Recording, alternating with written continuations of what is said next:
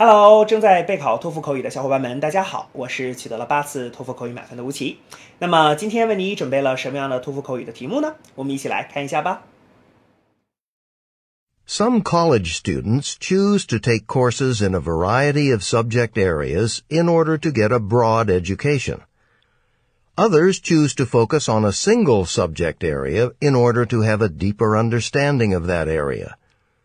Which approach to course selection do you think is better for students and why? Begin speaking after the beep. Well, um, I would like to take courses that are from a variety of subject areas um, because this can help me to make more friends.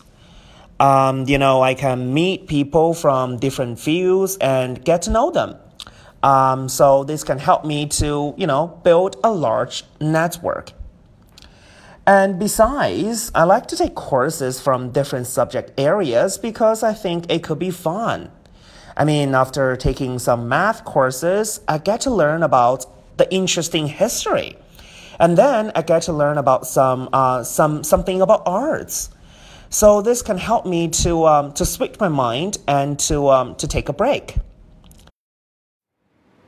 好的，那么以上呢就是我们今天啊所给出的这段满分回答。接下来需要屏幕前的你做些什么呢？那就是要跟读和模仿这段录音。放一句录音，跟读模仿一句，再放一句录音，再来跟读模仿一句啊！所有的整段录音呢，反复模仿五至七遍。这样的话呢，相信屏幕前的你就可以掌握其中的单词、短语和句型。